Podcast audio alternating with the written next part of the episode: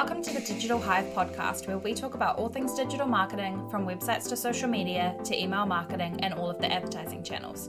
I'm your host, Emma Peacock. In this week's episode, I'm talking you through how you should be planning and goal setting for the new year. If you're listening right now on your phone and you're sharing about listening along on your Instagram stories, make sure you tag us at Honeypot Digital so we can say thanks and give you a share. To plan your year, the best place to start is with math. It doesn't sound fun, but it's the best way to determine if you can keep running as is or if you need to step things up a notch or four to reach your goals. First, you'll need to know how you currently get people to a sale so we can tell what already works and could be scaled, whether that originates with social media, email, organic website traffic, in person networking, or personal referrals. From there, you need to identify how you get people converted.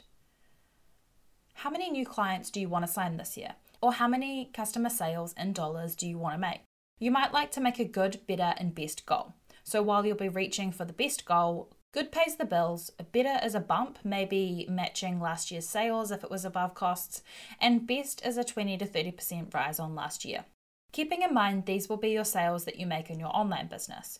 So if you also have a physical store, don't allow your online sales to impact that number. You should set these separately, given that the referral points will be tracked through Google Analytics and will be completely separate from your in store traffic.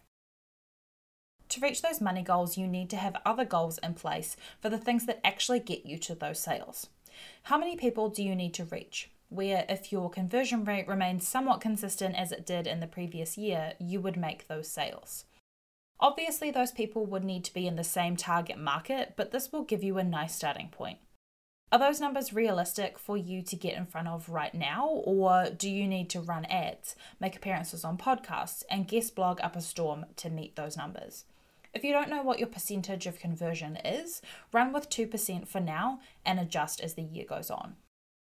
Of the people who join your newsletter, how many ultimately make a purchase? And how often do people repurchase? If they only make one purchase in their lifetime or one for your goal, how many people do you need to join your list to make those sales? How do you currently get people onto your email list? What do you need to implement to get people onto your list? What do you need to implement to get more people onto your list? Is there something you could change to try to increase your sales as a direct result of those emails? Do you currently make any sales directly from social media, or do you use social to just get people to your email list? Either way, how many people do you need to reach there? Will running ads get you to the place where you need to be feasibly, or will improving your email marketing also help? Obviously, not everything you try will work, but starting with a plan is just your start. From there, you'll need to see how each attempt works and try something else. Next, we need to give you the best timeline possible. Do all of your sales need to happen in a certain period of time? Are you closed for part of the year, or do you have a part of the year where no matter how many people you get in front of, few people make a purchase because it's the end of their budget or they're about to close themselves?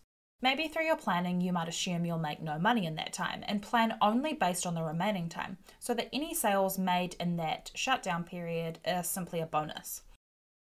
What marketing efforts do you need to put in place to get those running? Once you've set aside your list of things that you're going to try in the first, say, quarter of the year, what marketing efforts do you need to put in place to get those running? Do you have a marketing person on board whose current role is to run your online presence for you? Do you currently have an agency on board? How will you get that work done? Realistically, you'll want to get as much work underway as soon as possible in case your efforts don't pay off as you expect and you have to try again. What checks can you put in place to see if you're on track? Maybe each quarter you have a goal, taking into account your downtime so you can reevaluate if you aren't on track, or if you're beating your best goal and can set a new one. Let's put all this down on paper, or even better, a digital spreadsheet so you can find it in three months. Write down your marketing channels and the goals of sales through each one for the year, and the average per month sales. Then, next to each one, write up what you plan to try, one below the other. So you can also write how each one goes next to it as you proceed through the year. In the same spreadsheet, you'll need to outline your budget. If you have staff, allocate time. If you have an agency, allocate a management spend. It's best you get them to weigh in on that budget though, so they can let you know what the work will cost, unless you have a monthly retainer that you'll base your time off. Next, put your ad spend next to those channels which also cost an ad spend. So, Facebook, Instagram, Pinterest, and Google Ads, unless you have simply chosen unpaid channels. Now, for referrals, it can be a little hard to create goals and scale those referrals, but you can ask for referrals. Are you able to get in touch with people regularly and check if they have anyone to refer to you? Are you able to create a referral program for your clients to have more people referring others to you because they themselves get a benefit in return for referring someone? With social media, you won't be able to tell in Google Analytics whether the sale or website user came from a Facebook ad or an organic piece of content. And even using Facebook ads, not all types of ads will tell you whether a sale was tracked. So, when tracking your wins from social, lump your ads and organic wins together just to simplify things. Your ad performance will need to show its worth in targeting and traffic volume. When you've got your spreadsheet ready, pick the few things you're going to tackle in January, write them down, put them in your diary, and set a date to come back so that you can track whether those things worked and whether they actually turned into conversions. That's all the tips I've got for you for this episode. If you have any questions, ask away in the Digital Hive podcast community. If you're not already in there, you'll find a link in today's show notes. We'd love to see you working on your planning, so tag us at Honeypot Digital if you post about it. Be sure to subscribe to the podcast so you don't miss an episode, and if you're enjoying the podcast, I'd love it if you could rate it and review it. I'll be back here same time next week with a new episode. Bye.